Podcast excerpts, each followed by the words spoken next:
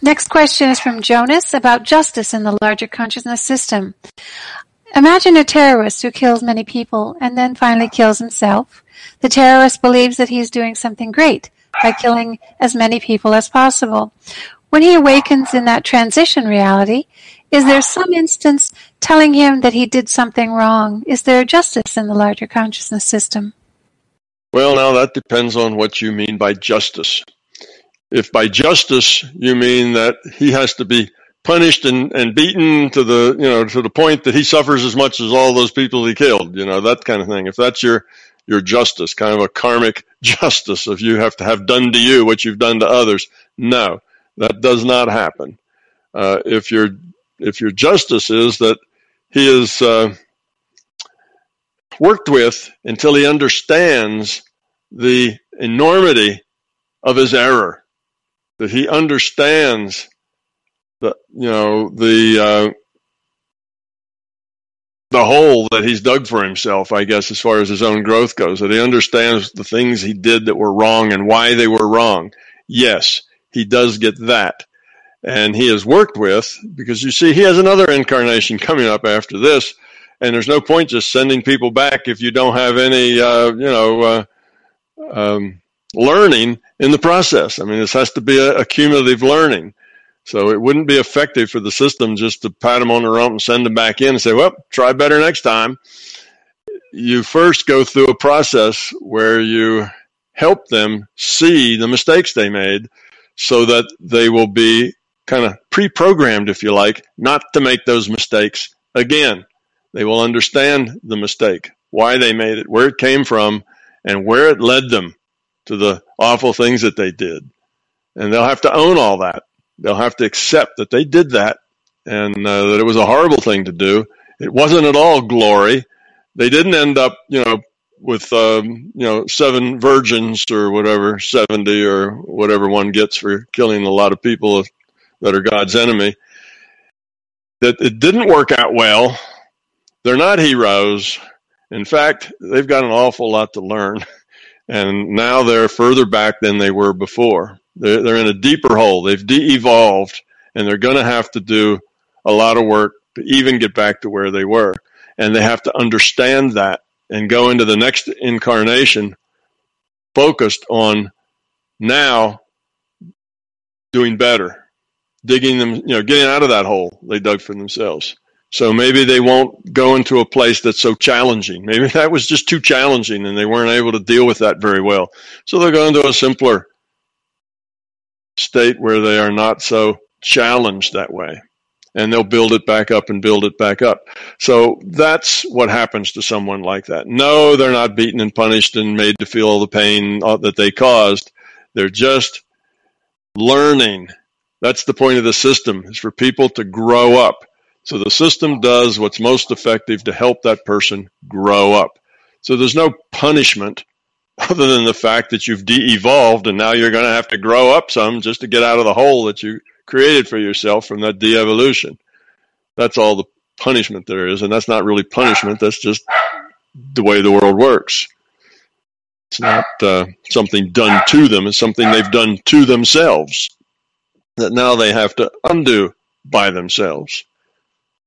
So I'm not sure what you mean by justice, but that's basically what happens. There is no punishment for wrong deeds. Um, there is no uh, karmic suffering as much as you've caused.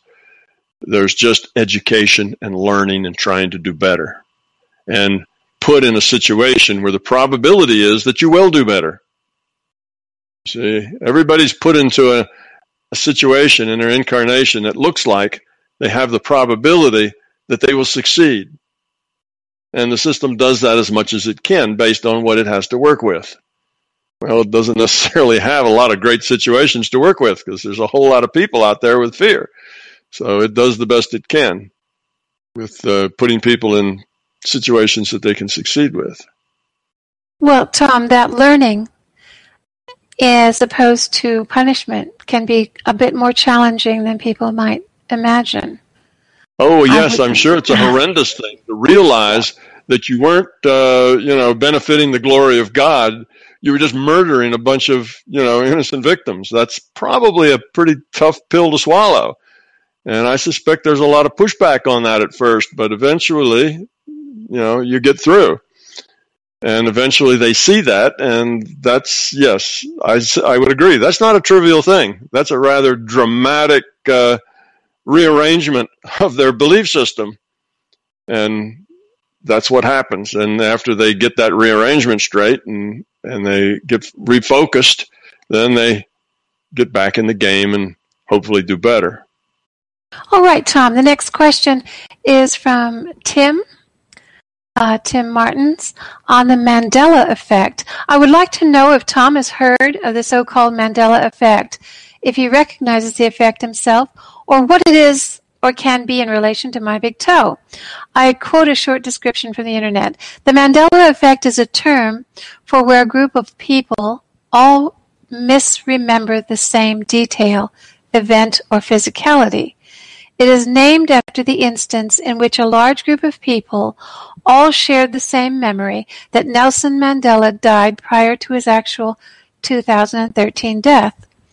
Usually sometime in the 1980s, the effect has exploded in popularity on the internet when a peculiar example popped up where a majority of people seem to have recalled that the Berenstain Bears books as being spelled as recalled the Berenstain Bears books as being spelled as Berenstein or some other variation, differing from the actual spelling. A very famous thing they say, for example, the very popular sentence Darth Vader says to Luke in Star Wars. Luke, I am your father, but this sentence never existed like this. You should be able to know this one, Tom. The real sentence is no, I am your father. And even the actor who played Darth Vader in this specific scene quoted the sentence like the first. There are many other examples, and some look very strange to me. It seems like a funny kind of effect. Okay, there's couple of ways that this effect might come about. And one way is very ordinary, and that is that you know, people don't remember things precisely. They remember things metaphorically. They remember things sort of. You know, memory is not a, really a precise thing with details. When we recall things, we recall the big the big bunch of it, the you know the, the the the main things, what was going on and why it was going on and how it was going on. But the details tend to get lost. Why? Because in our experience, we don't focus on those details. We focus on the bigger thing that's going on and we don't really notice, you know, the color of the wallpaper. So you leave the room and somebody says, "Oh, by the way, what was the color of the wallpaper?" And you have no idea. You've been in that room for three hours and have no idea what color the wallpaper is. Well, that's pretty normal. We miss details. Now, so a lot of times people just don't pick up the detail, and they have attitudes, and these attitudes can be kind of culturally based, which means widespread. And the attitude uh, would fill in for the missing information. So the thing with Darth Vader, you know, Luke, I'm your father. Well, that says everything that was important there about that scene. It was identifying, you know, Darth Vader as Luke's father and that does it more directly. The fact that it was really worded slightly differently, well, the one that says, yeah, it says, Luke, I'm your father, that actually sounds better. People like that better because it's very straightforward. The no, I am your father. Eh, well, not really, you know. No, what do you mean? No, I, I am your father. Well, no must have been to some other sentence that was said before that. You see. So anyway, they they would remember the simple one. It's not really they remember it, but that's what they pull up and they fill in the details to something that's more suitable for them. So that's just an ordinary kind of thing. People fill in the details to suit the moment, to suit what sounds right or feels right to them, because they don't really remember the details. That no is very unrememberable. And the, the, the Luke, I am your father, just sounds like it's uh, better you know, if he didn't say that, you know, he should have, right? It's that, it's that sort of thing. That's the way people would see it. Now, the thing about Mandela and uh, the the Berenstain Bears, well, you know, things like Bernstein and Berenstein. Berenstain is not a familiar name. Well, it was the name the author gave to the bears, but a name ending in Stain is not very common. And a name ending in Stein, well, there's millions of names that end in Stein, right? So that's a very common thing. So people would look at it and just in their mind, they would see Berenstein because that's familiar to them. You know, sometimes these things go around on the internet where you have, uh, they'll take words and they'll keep the first two or three letters of the word and the last two or three letters of the word and totally scramble the ones in the middle. And most people can just read it right along, even though all the letters in the middle are wrong. It doesn't matter because they see the first, they see the last. There's a pattern match. They get the pattern and they interpret as that word and they go on. Well, when they look at this thing of the Berenstain Bears, Berenstain just doesn't compute because that's not something they're used to. Their mind turns it into Berenstein because that's very familiar, and they go on. You see, they never notice the difference because they just pick the thing that's familiar. That's how we do. We do things on pattern match. So you look at Berenstain and you pattern match that to Berenstein because that's familiar. So those sorts of normal things can explain a lot of this. Now, the one about Mandela is a little different. And this takes us to the other way, the other reason that this can happen, other than just kind of the psychology of the way people interact with language. And that is that there is a groupthink. There is a shared mental space in where we are all communicating with each other. We're all networked and particularly if we are interested in the same thing, if we're all in the same club or we're all in the same mob or we're all in the same, you know, movie theater having the same experience, if we're all in a, in a similar group, there's a lot of thinking that is very similar and these similarities are passed back and forth. And pretty soon we are kind of connected with group mind. Well, you could have some people who would think well, when when did you know Nelson Mandela die? And uh, you know they maybe have the wrong idea, but that wrong idea, if other people kind of thought, yeah, gee, it was a long time ago, and they may then get the idea that it, of this date and the date is wrong, but they share that information because they're all interested in this the same thing. So they're all kind of connected because they're connected. They share the data. Well, it happens. It's misinformation. Well, that happens too. You know, it's information we pass information around, we pass misinformation around. We pass around whatever happens to be in our mind. So in that case, it may be a case of kind of group mind that got misinformation and that misinformation spreads. And the more people who believe or who get that misinformation, the more power it has to spread further because now you got more and more people with that thought in their mind. So, you know, it's, uh, it's the same way that, um, you know, fads work the same way. Where suddenly, you know, there's 100,000 people standing in line at four o'clock in the morning to buy a beanie baby or to uh, get a hula hoop or something. And you say, what is this insanity? You know, what's going on here? You know, a beanie baby's a ridiculous little thing. You know, it's a piece of cloth with beans in it, probably not even beans, you know, little chunks of styrofoam or something. It's not much anything at all. Why are people crazy to stand in line to get this thing? Well, that's group mind you get a couple of people and they have good advertising and the advertiser, you know, whoops it up on TV all over the place and people start to think about it and they start to feed each other. And pretty soon you have a fad. Everybody has to have one. And if you say to an individual like that, well, why do you have to have one? Why are you here at four o'clock in the morning waiting for the store to open? And most of them wouldn't be able to tell you. It's just something they have to do. You see, and that's the way it is with group mind. It's just, you get this sense it's just something you have to do. Well, mobs are like that, right? They want to go lynch somebody, you know, and you know they all get worked up in the same mindset to where they're much worse than they would be individually, or much better if you have a, a positive group. So it could be group mind passing around misinformation that causes this, or I think a lot of it could be just the way human psychology works with language, where it fills in things and, and the way it uh, you know works with memory you you do pattern matching so you don't really inspect words and say oh that was Baron Berenstain and everybody who read that book saw the word Baron Berenstain you know why do they think it's Stein well they didn't actually see the word they looked at the word pattern matched it to something that was in their mind and went on just like we do when we read words that uh, aren't spelled right, but they got the first few letters and the last few letters. We do that same thing. We pattern match. Don't even notice that the word's not spelled right. See?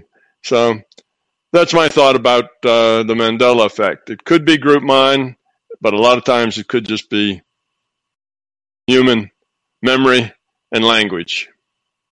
There's a new craze called Pokemon Go, and that that's that's that's also a, yeah. a popular trend. Yeah, right. If but, you get hundred, if you get a thousands and thousands of people excited about it, even if they're excited about it in some other country, you know, you pick up that, you pick that up, and the excitement then when you do notice it or you do see it, oh yeah, that's that, you know, and you're already excited about it just because you've gotten that uh, that excitement uh, vibe from elsewhere. And what else do they call that? The hundredth monkey effect, right? Where uh, things spread mind to mind, ideas and concepts move. And what did Jung call that? Archetypes. Archetypes get built up around many minds thinking and feeling similar things, produce archetypes that have a life of their own. And it's the same thing. It's a it's a group a group mind, a group think, sharing uh, between netted IUOCs. And there's no reason why they can't share misinformation just as well as they share information. Well, we'll move on to the next question. Just to my best recollection, I have never purchased a beanie baby. I don't think. I, no, I haven't. Okay, next question is from Polly. And uh, Polly asks, exercises as technology for growth and your attitude towards self improvement. He's asking your opinion. Do you think that there are some concrete body, mind, and breath exercises which create concrete beneficial effects for your body and mind? Talking, for example, about some yogic exercises.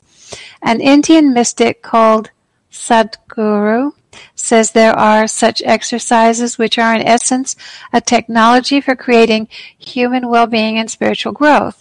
He usually describes these things in terms of various energies, where these concrete body, mind, and breath exercises create concrete energy effects and outcomes, even in people who don't expect and don't believe that something could happen. Okay, let's take a pause there because that's kind of a main that's a main idea, and we'll work with that one first before we go on. Um, there is a connection between body and mind because of the rule set. Okay, the rule set says that the the consciousness can only operate with whatever the avatar, you know, with, the restrictions that the avatar has according to the rule set.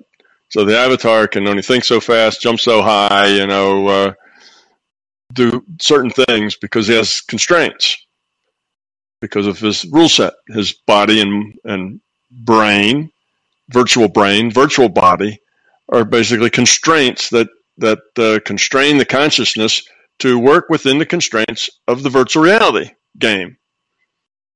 So body and mind are connected that way. And a healthy body is good for a active mind. If you if you are unhealthy, you're just adding constraints to your avatar. Now the avatar's tired. Now the avatar has a headache. Now the avatar, you know, is worried about their tumor. The avatar is distracted because of the toothache. The, you know, you just set constraints on your avatar by being unhealthy. So if you're healthy and your body is in good shape, feeling good, and you have lots of energy, then you've minimized the constraints that the rule set is going to place on consciousness from that avatar. Okay, so that's that's one thing. So there is a connection there. Now, when uh, Sadhguru says you have these exercises and they will create, um, let's see, energy effects, right? If people didn't uh, know about it or didn't believe it. Okay what he has done is one, he's teaching them exercises that are very much like a meditation. You know, exercise, meditation is often around the breath or a posture in yoga. And it works the same way. What's, what is operational in meditation isn't the actual breathing or the body or the mantra or any of those things. Those are just tools that help focus your mind. What's going on in meditation is that you're shutting out the noise. You're shutting out all the monkey mind, the jabbering, the analysis, the judging, all that stuff that's going on in your mind all the time. And you have tools to help you shut that out. A mantra is a tool to do that. Being present and observing your breath is a tool to do that. Sitting in a certain posture is a tool to do that. These are all tools that help you focus your mind. And the way, let's say, looking at your breath works is that if you just keep your mind on your breath, well, then you're not thinking about anything else. And your breath just isn't all that entertaining. It's not that interesting. It's not that exciting. So you're just kind of drifting with this idea. Yeah, I'm breathing in and out, in and out. And that gets so boring that your mind is set free, basically. You get free of all the sensory data input. It's a similar thing when you read a book. You read a book, you get rid of all the sensory data. You're, you're lost in your book. You're not aware of the chair you're sitting in, of the of the room that you're in, or anything else. You're just involved in your story. Well, what you've done is you've taken that story and used that story as a tool to push away all of your sense data. See, so that's the same thing. This is just different tools. But of course, if you use a book, then you've pushed away your sense data, but you've replaced it with a bunch of information in your story. So your mind's still full of analysis and thinking and who done it and that kind of thing. So you haven't really emptied your mind. You've just replaced one set of inputs with a different set of inputs. When you say a mantra or listen to your, or I mean, pay attention to your breath or work on very specific postures that you hold for long periods of time, then you're replacing your exterior sensory input with something that's very boring, non-operative, something that is just easy to let go of, something that doesn't make you analyze or judge or think or do analysis. I mean, how much analysis can you do on breathing in and breathing out? You see, it's very limited. So, that kind of thing is a tool that allows people to make gains in their meditation. Now, particularly when you have a well known yogi who tells you that this tool is going to work for you no matter what, now we have some placebo effect in there too. Now you've got a positive attitude toward the result, which also raises the probability that it's going to work really well for you. So I would say that that uh, what the yogi is doing there is he's creating tools that people believe will work and that those tools do work. One, because it's a good tool, because a relaxed body is a good place to start for a relaxed mind, and because of a positive attitude toward the outcome is going to help that outcome. The physical body is not connected to the consciousness.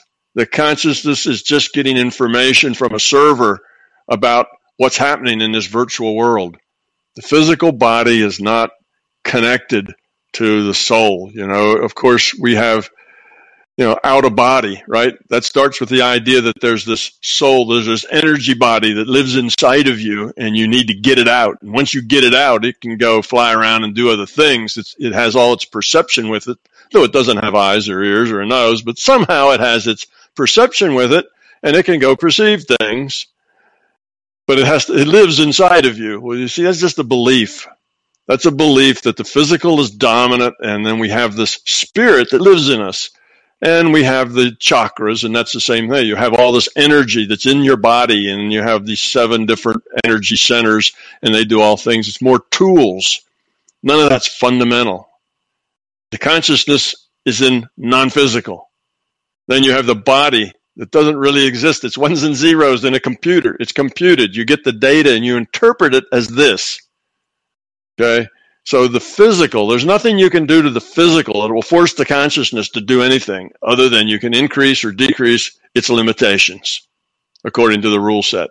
That's it. You see?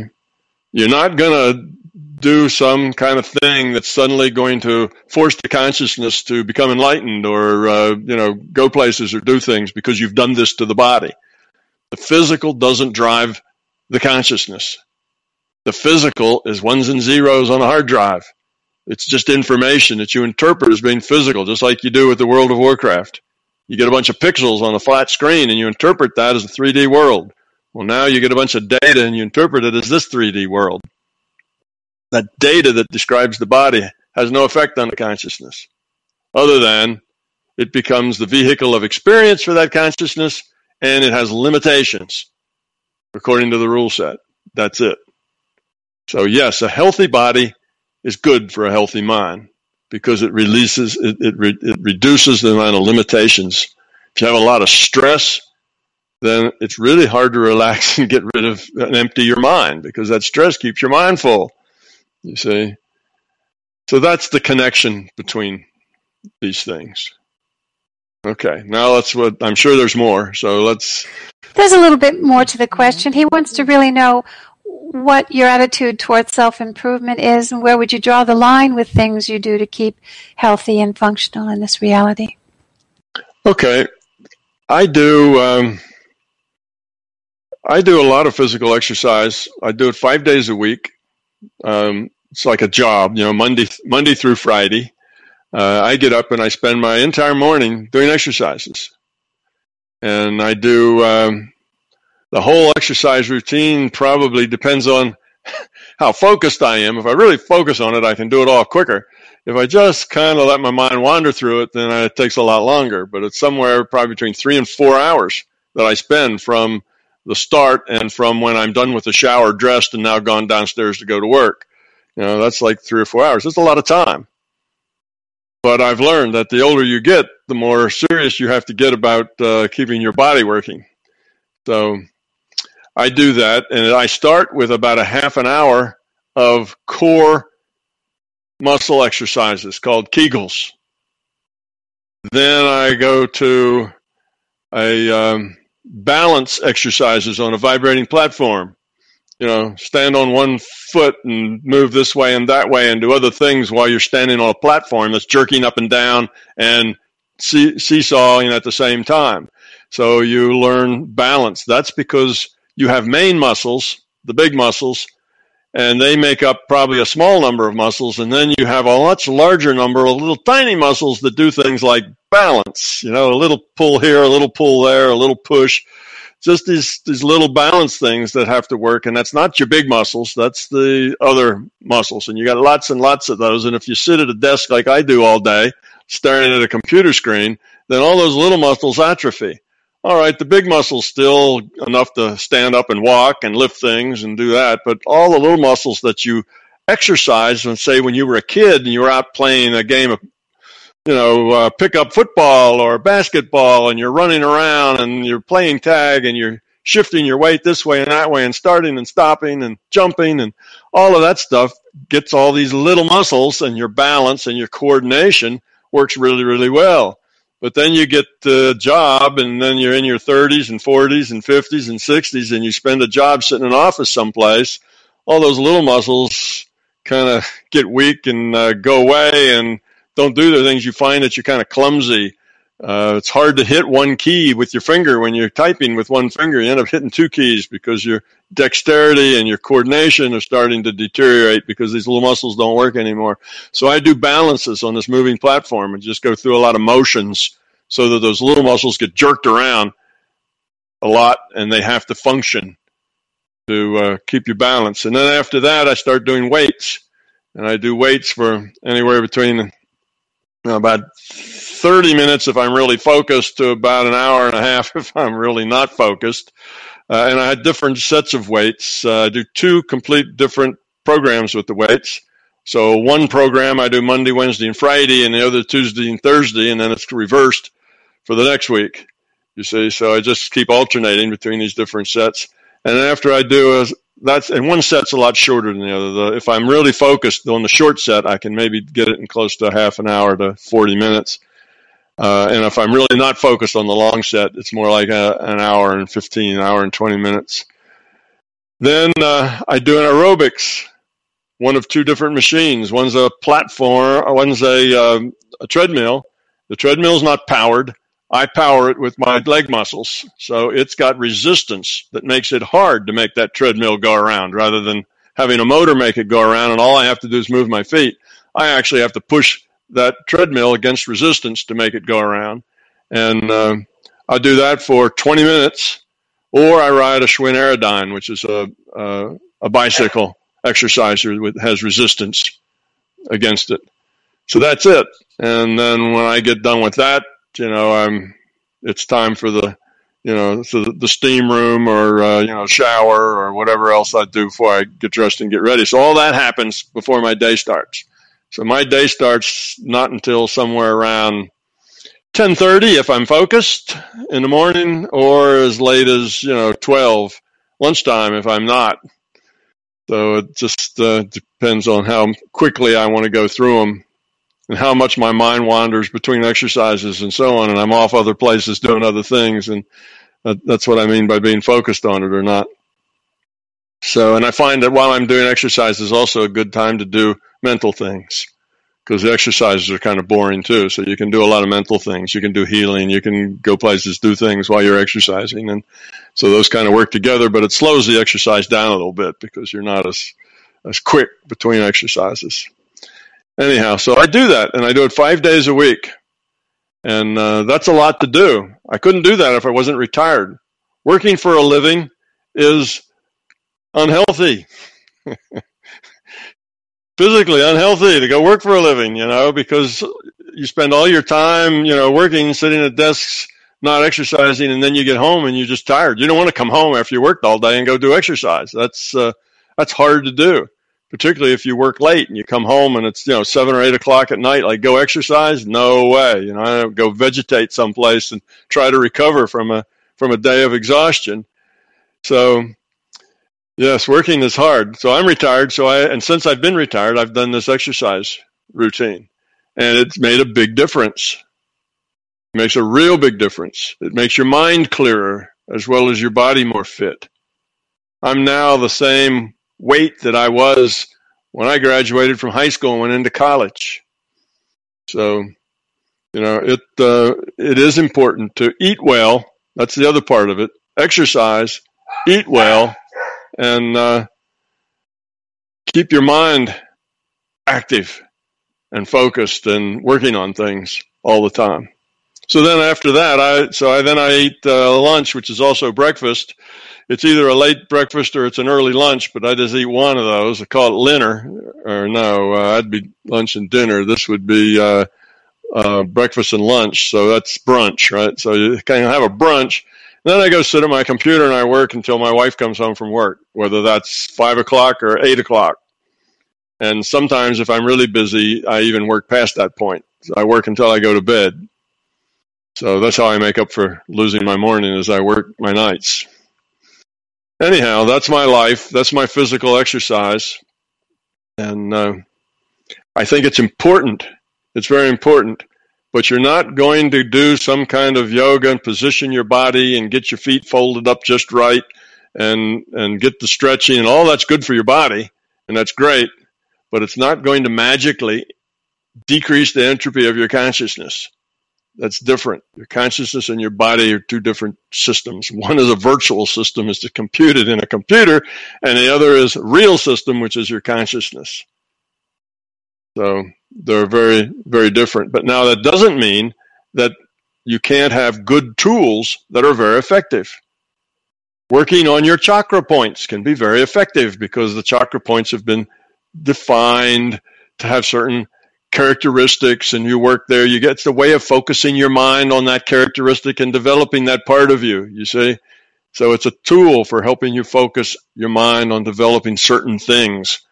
And it's good to break it into pieces because if you just focused your mind on developing everything all at once to be good, that's not enough detail for most people to feel like they're doing anything. They want process.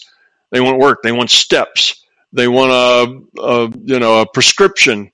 Here, do this this long on that in this way, and then move on to the next thing. That they can do because we're doers. We're not beers. We want to do stuff. And if somebody says, well, you don't need to do anything to be, Just be. And they say, huh? I don't know how to do that. Tell me what to do to be.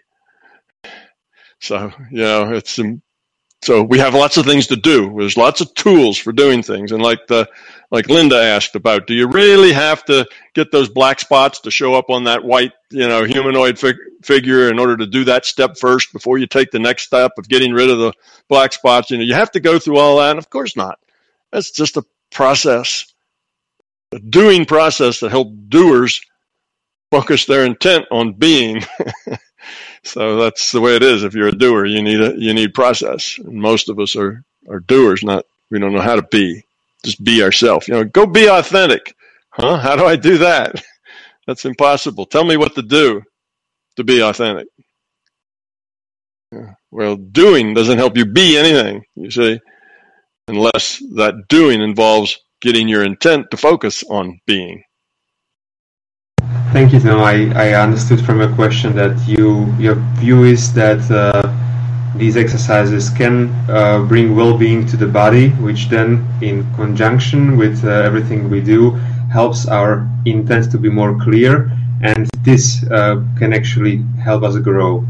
And uh, my, uh, I put these two questions together because I was curious whether you invest time also in discovering other ways how to, let's say, take care of your physical body here. And I understand that, well, your training regime is incredible for me. Bravo. uh, and, well, I, I, was wondering how much time uh, you would be interested in uh, investing in investigation of uh, new methods so that maybe you can, uh, uh, I don't know, do what you do for your body in half an hour instead of four hours, right? Yeah, and I, yeah, I could do it. I could do it a lot faster if I just. And there were times when I was busy. You know, I did this some when I was working too. It wasn't just since I re, I've retired a bunch of times, and when I was a consultant, I would still do these exercises, but I would be done with them by ten o'clock in the morning.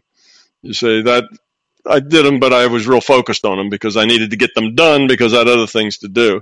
So you don't have to take up your whole morning to lunchtime with it. You can you can pack them into a much shorter time if you just do them. But I also use the time, you know, to do other mental things and whatever. So I'm really doing more than just the exercises. It's it's a it's a nice time to to uh, do all sorts of things because the exercises don't take a lot of mental effort.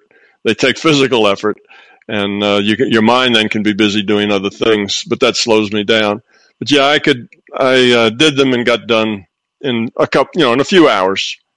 I'd start early and be done by ten. And when you're a consultant, starting work at ten is okay. Yeah, uh, I, I thank you. I understand that.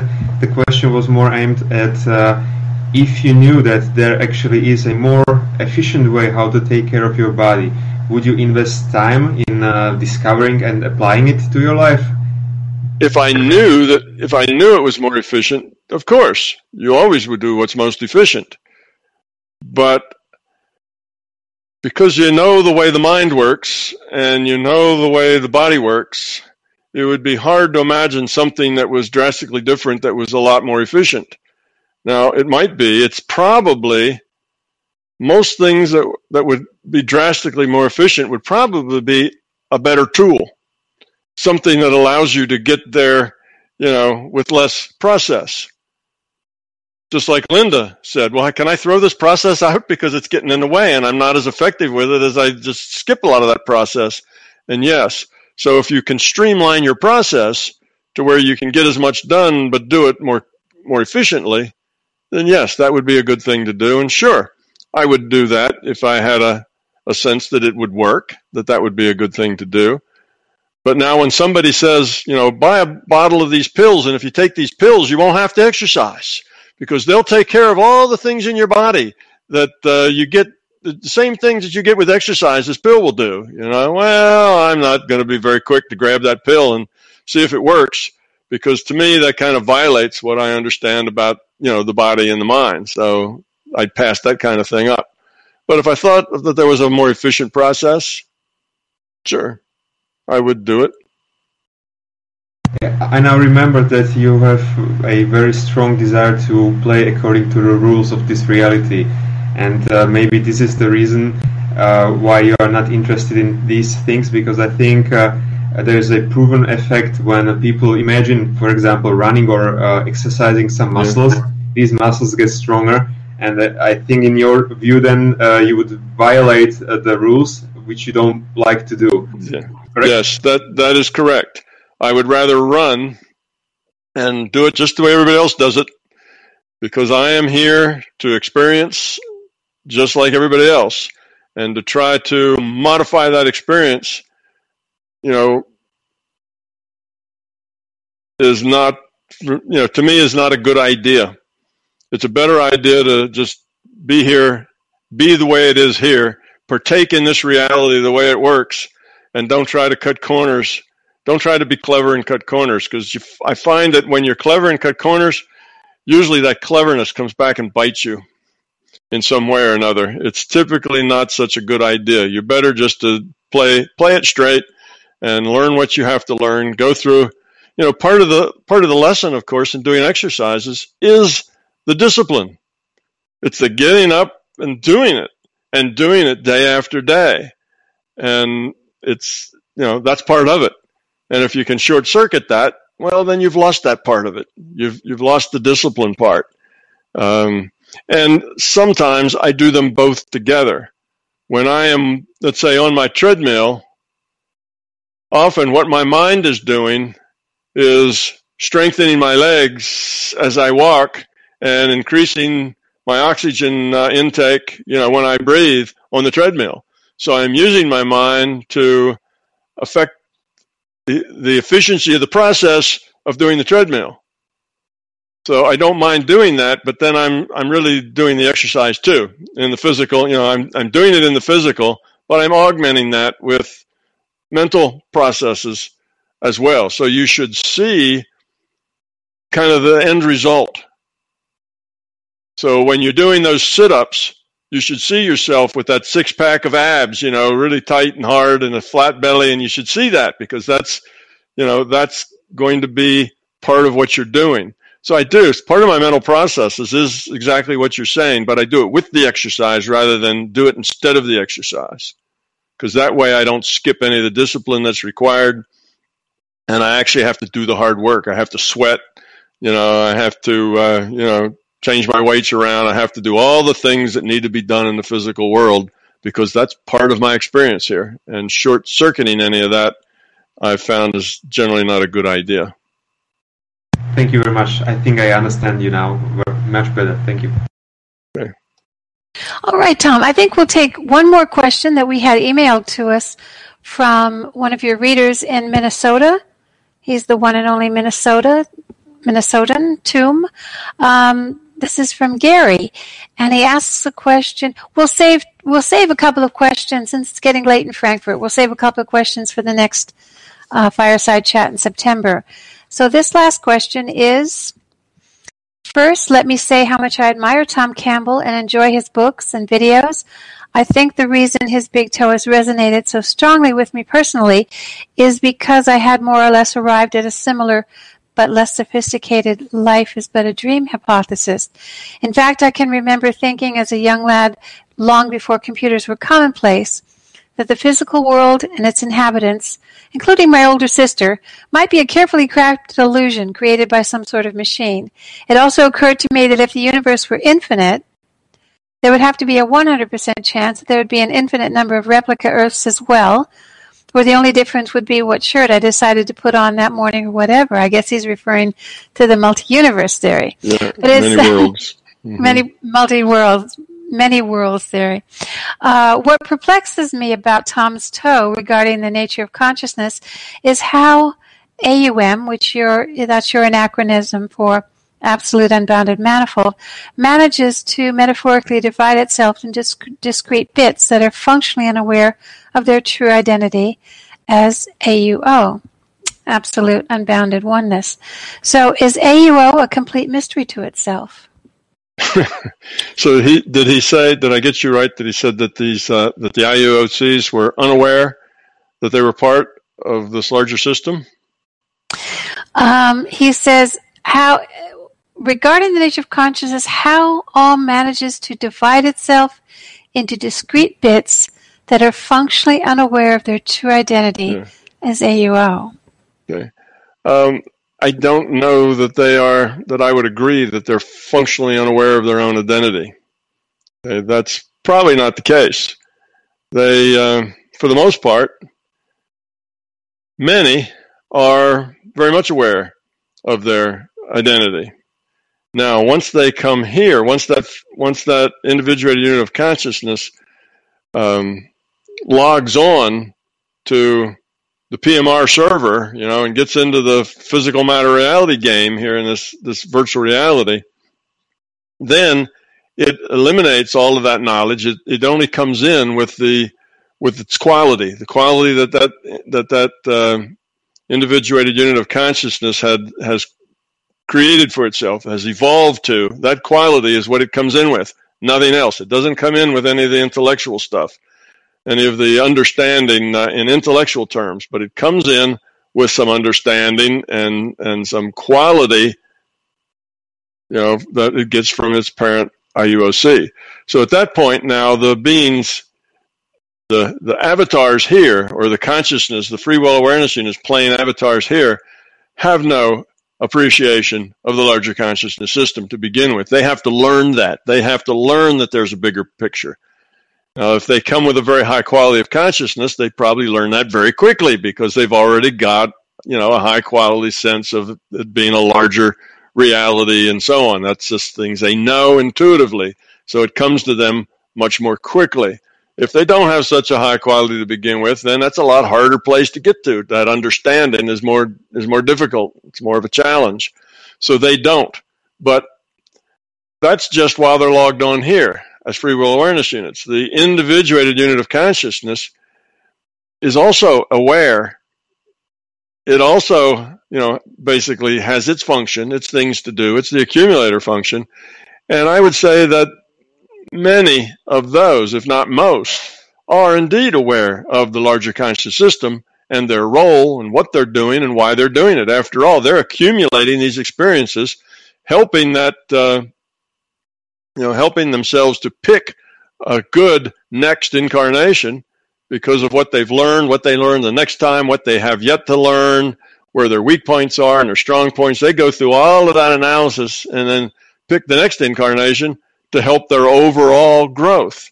So how could you do that if you weren't aware that overall growth was, you know, was important? So they know their overall growth is what it's all about. Reducing entropy is what it's all about. Becoming love, getting rid of fear is what it's all about. They're aware of all of that and they're aware that they're a part of something bigger because they interface with a lot of other things. So I think they do have a very strong sense of being connected to the larger conscious system. Just because the the free will awareness units who are logged in to play a character here in this virtual reality come in clueless as far as their intellect goes. Uh, doesn't mean that all entities are are clueless about that. So I think maybe that's a problem in the in the assumption there that. Uh, okay, now okay. Given that, what is the final? What's the bottom line then on the on the question? I suspect Tom will say that being a process or phenomenon that takes place outside the larger consciousness, consciousness system. How? Got a, got a dog ride here. Just a minute. Uh, I don't know if you hear all now, that, who, but who is that? Can we identify? That was him? all of them. All that of was my all dogs. of them. Okay, that's why I called it. It's a dog ride. All That's of them. dog ride. have, uh, just, they probably Okay. heard they probably heard somebody driving a driveway or some other kind of thing like that. They're all in the dog room and they all need to get out of one small dog door all at the same time, and that takes a lot of barking. This this question actually was a, a little a little bit uh, difficult for me to sort out. But the last paragraph he has, I suspect Tom will say that being a process or phenomena that takes place outside the larger consciousness system, how or why AUO does what it does is beyond the comprehension of even the big cheese, even though it is fundamentally composed of AUO reality cells. All AUM will ever, will ever be able to do is speculate. Would you agree with that? Uh, well, to some extent, that's probably true. It's not necessarily, um, you know, that there's. I, I, suspect that there would be some some um, limits to knowledge and understanding. Yes, I suspect the uh, only part of the consciousness system that has the whole big picture would be the executive part, right? It's the part that created the virtual reality. It's the part that uh, you know is is the operating system, if you will, for the consciousness system. That uh, probably has the biggest picture, and it's not always aware of everything that's going on inside. You know, just like we're not always aware of what's happening inside our body. You know, in our internal organs. So, yeah, there's probably no one piece of it that's acutely aware of every everything else but we do have the executive function that that uh, evolved the virtual reality that we live in uh, for us to you know for us to play in.